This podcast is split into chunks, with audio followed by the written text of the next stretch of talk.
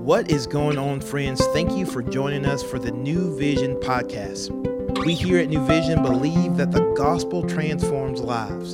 So we're going to take an opportunity to open up God's word and see what he has to say so that we can take the best next step to become more like Jesus. It's another New Vision podcast. Cloud with you here. We're back on this Friday. If you're listening to this the day it comes out, so glad to be with you guys. And we're continuing on through our verse by verse look at the book of Mark. Uh, again, if you're joining us, I always try to imagine that this is someone's very first podcast. Most of you know what we're doing, but if you if you're not, what we're doing on Sundays and Thursdays this month is we're going through um, a bunch of parables uh, in the sermons. And so basically, it's called Storied, and how Jesus ta- takes this ordinary story and uses it to to make a, a bigger point about who he is and what he's done. And then, you know, as an application to that, we have we all have a story, our ordinary lives that God is writing a story through our you know ordinary lives uh, to show him off to show his glory and so we've got this initiative on social media to share your story you know as, as a tool of uh, to show the world what god has done in our lives and so th- this podcast is to go along with that as a supplementary thing because the book of mark uh, is a gospel account they're stories in the sense that they're narratives and uh, there's less recorded parables in the book of Mark. So we kind of get this uh, wider spectrum. so we're glad you're with us going through this verse by verse. Let's go ahead and dig in. I'm picking up in Mark chapter 6. And really quickly, I want to apologize. There's some like construction going on across the street. So for you, you y'all who have misophonia or, or irritable about certain sounds, I apologize. um, we'll, but we'll get through it together. So Again, this is Mark chapter 6. I'm reading verses 30 through 56. And you all know this one. I know we've heard multiple sermons over the years. If you grew up in church, if you have any kind of background with church at all, you know this story. And that's Jesus feeding the 5,000. It's recorded in almost all the gospel accounts. In fact, Mark has a, a second instance of uh, Jesus feeding 4,000, which is uh, in two chapters from here. So we'll uh, be covering that in a couple weeks or next week, I think. And so, anyways, G- Jesus has done this multiple times, feeding this these huge groups of people. And I know you've heard this story before, so I'd ask that uh, you know, and I'm praying right now that the Holy Spirit will help you focus on just the words of Scripture as we read them together. So here we go, Mark chapter six, verses thirty through fifty-six, and this is the ESV Bible. The apostles returned to Jesus and told him all that they had done and taught. And so this is after, uh, sorry, interrupting again. This is after uh, the the death of John the Baptist. That's an aside. It's a story that's being told, kind of like a flashback that we heard yesterday. Uh, but this is right after in the narrative account of Jesus had sent the apostles out to do uh, miracles and stuff. You know, sending them out. You know, training them up in the ministry that he's going to be entrusting uh, to them after he's been crucified and resurrected and ascended. So, anyways, that's where we're at. Sorry to, sorry to interrupt again. So, verse 31 Jesus said to them, Come away by yourselves to a desolate place and rest a while. For many were coming and going, and they had no leisure even to eat. So, they can't even eat. Verse 32 And they went away in a boat to a desolate place by themselves. Now many saw them going and recognized them, and they ran there on foot. All the towns got there ahead of them. Verse 34 When he went ashore, he saw a great crowd, and he had compassion on them because they were like sheep without a shepherd. And he began to teach them many things. And when it grew late, his disciples said to him, This is a desolate place, and the hour is late. Send them away to go into the surrounding countryside and villages and buy themselves something to eat. But Jesus answered them, You give them something to eat. And they said to him, Shall we go and buy 200 denarii worth of bread and give it to them to eat? And Jesus said, How many loaves do you have? Go and see. And when they had found out, they said, Five and two fish. Then he commanded them all to sit down in groups on the green grass. So they sat down in groups by hundreds and fifties. And taking the five loaves and two fish, he looked up to heaven and said a blessing and broke the loaves and gave them to the disciples to set before the people. And he divided the two fish among them all. And they all ate and were satisfied. And they took up the twelve baskets full of broken pieces and of the fish. And those who ate the loaves were five thousand men. Verse 45 Immediately, he made his disciples get into the boat and go out before him to the other side to Bethsaida while he dismissed the crowd. And after he had taken leave of them, he went up on the mountain to pray. And when evening came, the boat was out to sea, and he was alone on the land. And he saw that they were making headway painfully, for the wind was against them. And about the fourth watch of the night, he came out to them. Fourth watch is about 3 a.m. to 6 a.m. He saw them struggling on the lake in verse 48 he came to them walking on the sea. So Jesus is walking on the sea. He meant to pass them by, verse 49, but when they saw him walking on the sea, they thought it was a ghost and cried out, for they all saw him and were terrified. But immediately he spoke to them and said, Take heart, it is I. Do not be afraid. And he got into the boat with them, and the wind ceased, and they were utterly astounded. Verse 52 For they did not understand about the loaves because their hearts were hardened.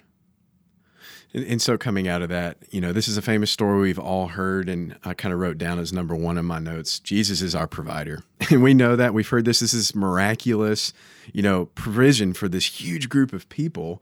And it says, uh, the, those who ate the loaves were 5,000 men. Now, many commentators say that they're just counting the men and not counting women and children. So the, the group is actually much larger than this. Um, and I, I happen to agree with that. So we just know that this is this huge miracle. And we've heard it so many times that we come become anesthetized to it, you know, numbed to it, where it's like, yeah, yeah, yeah, and Jesus provides like, but no, Jesus is our provider. He knows the solution before we are even aware of the problem and uh, you know problem i'm using my air quotes now so that's kind of this issue that's happening here.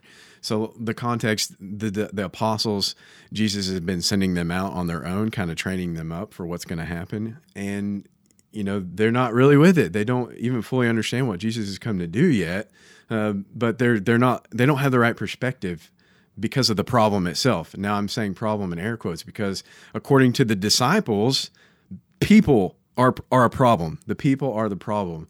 Um, you see that where it's like, hey, send them away. Get get rid of these people. We're tired. We're hungry. They're hungry.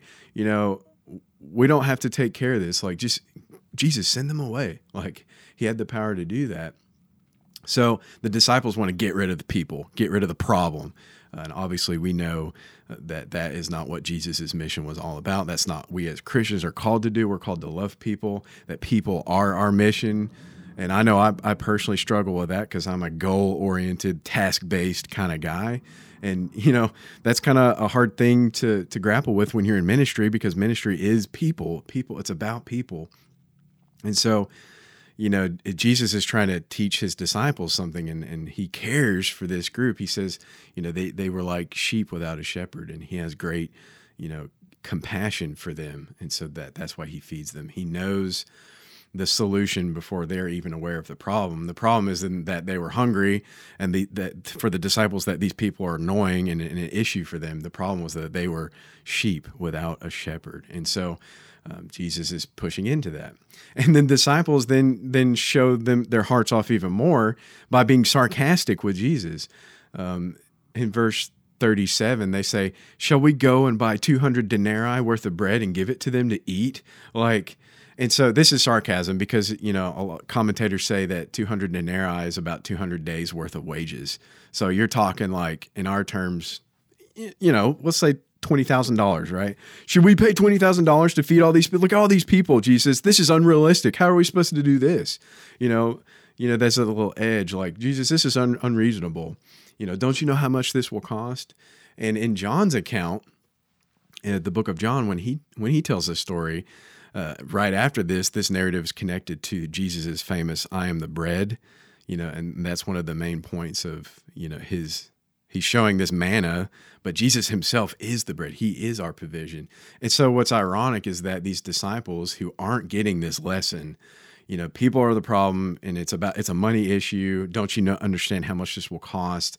You know, don't you get it, Jesus? And Jesus is like, oh, I'm the bread. Oh, I know exactly how much it's going to cost to be the the provision for the people. I know exactly how much it's going to cost to be the broken bread that provides sustenance for the souls of, you know, God's people who are redeemed because of that bread that's broken on our behalf. And so he's trying to teach this lesson and they're just not getting it. And so anyways, they get they get to despite their foibles and their failings, they get to participate in this great miracle what Jesus provides for this huge group of people.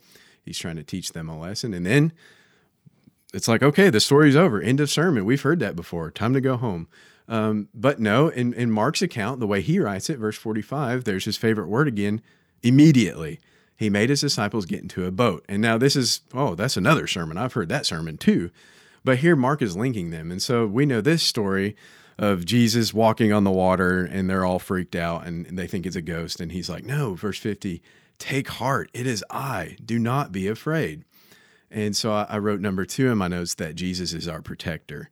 He's our provider and he's our protector. It's it's both. It's it's they're they're connected. So it's like they're they're still not getting this lesson. So he teaches them again by this amazing display of his authority over nature. It's like you just multiplied this bread and fish, right? It's not just like cutting it up into portions. You actually multiply. Who in the course of history has done something like that? That's amazing. And they're not moved by it. And now Jesus is walking on water. The second person of the Trinity has authority over nature. He has this power, and they're they're they're terrified. Um, and so that speaks to our lives as well. Where in our life are we seeking provision and protection? You know, we could come up with all sorts of applications for that in our lives. Um, you know, things that we're struggling with, things that we're afraid of receiving or not receiving or losing. You know, is God, God going to provide for us our daily needs? Is God going to protect us from the world and things that happen?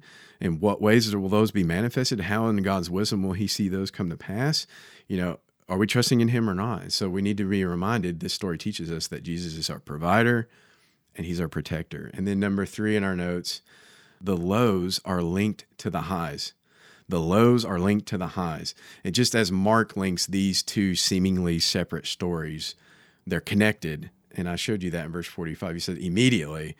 And so the the feeding of the 5000 and Jesus is walking on the water, the way Mark tells it, it's the same account. He's proving this theological point that the lows are linked to the highs because the feeding of the 5000 is a lesson in who Jesus is and what he's he's going to do. He's the bread. He he's going to provide like he is God.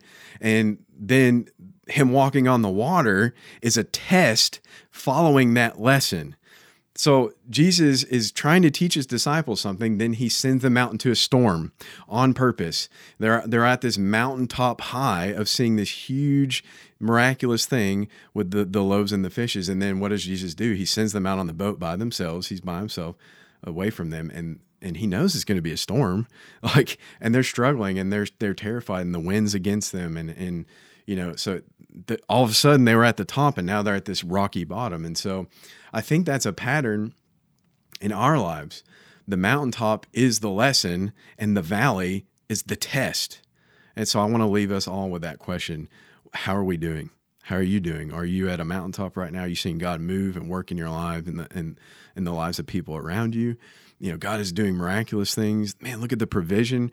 Or are you at the lowest low right now? How is God going to come through? Is he going to provide? Is he going to protect? Like, who is Jesus to you? Like, you know, practical theology in your life and in your heart. Where are you at right now? Are you on the high or on the low? And I hope that you will see that Mark connects those and that we can take confidence and trust that Jesus is who he says he is and did what he said he did. I hope this encourages you guys and uh, stay tuned, and we'll see you guys on Monday for another New Vision podcast. Thank you for joining us today for the New Vision podcast. We hope that you have heard a word from the Lord and that you can better walk today in light of God's word. To find out more information about New Vision, we would love for you to follow us on Instagram at New Vision Life or look us up online at newvisionlife.com. And as always, we look forward to seeing you tomorrow.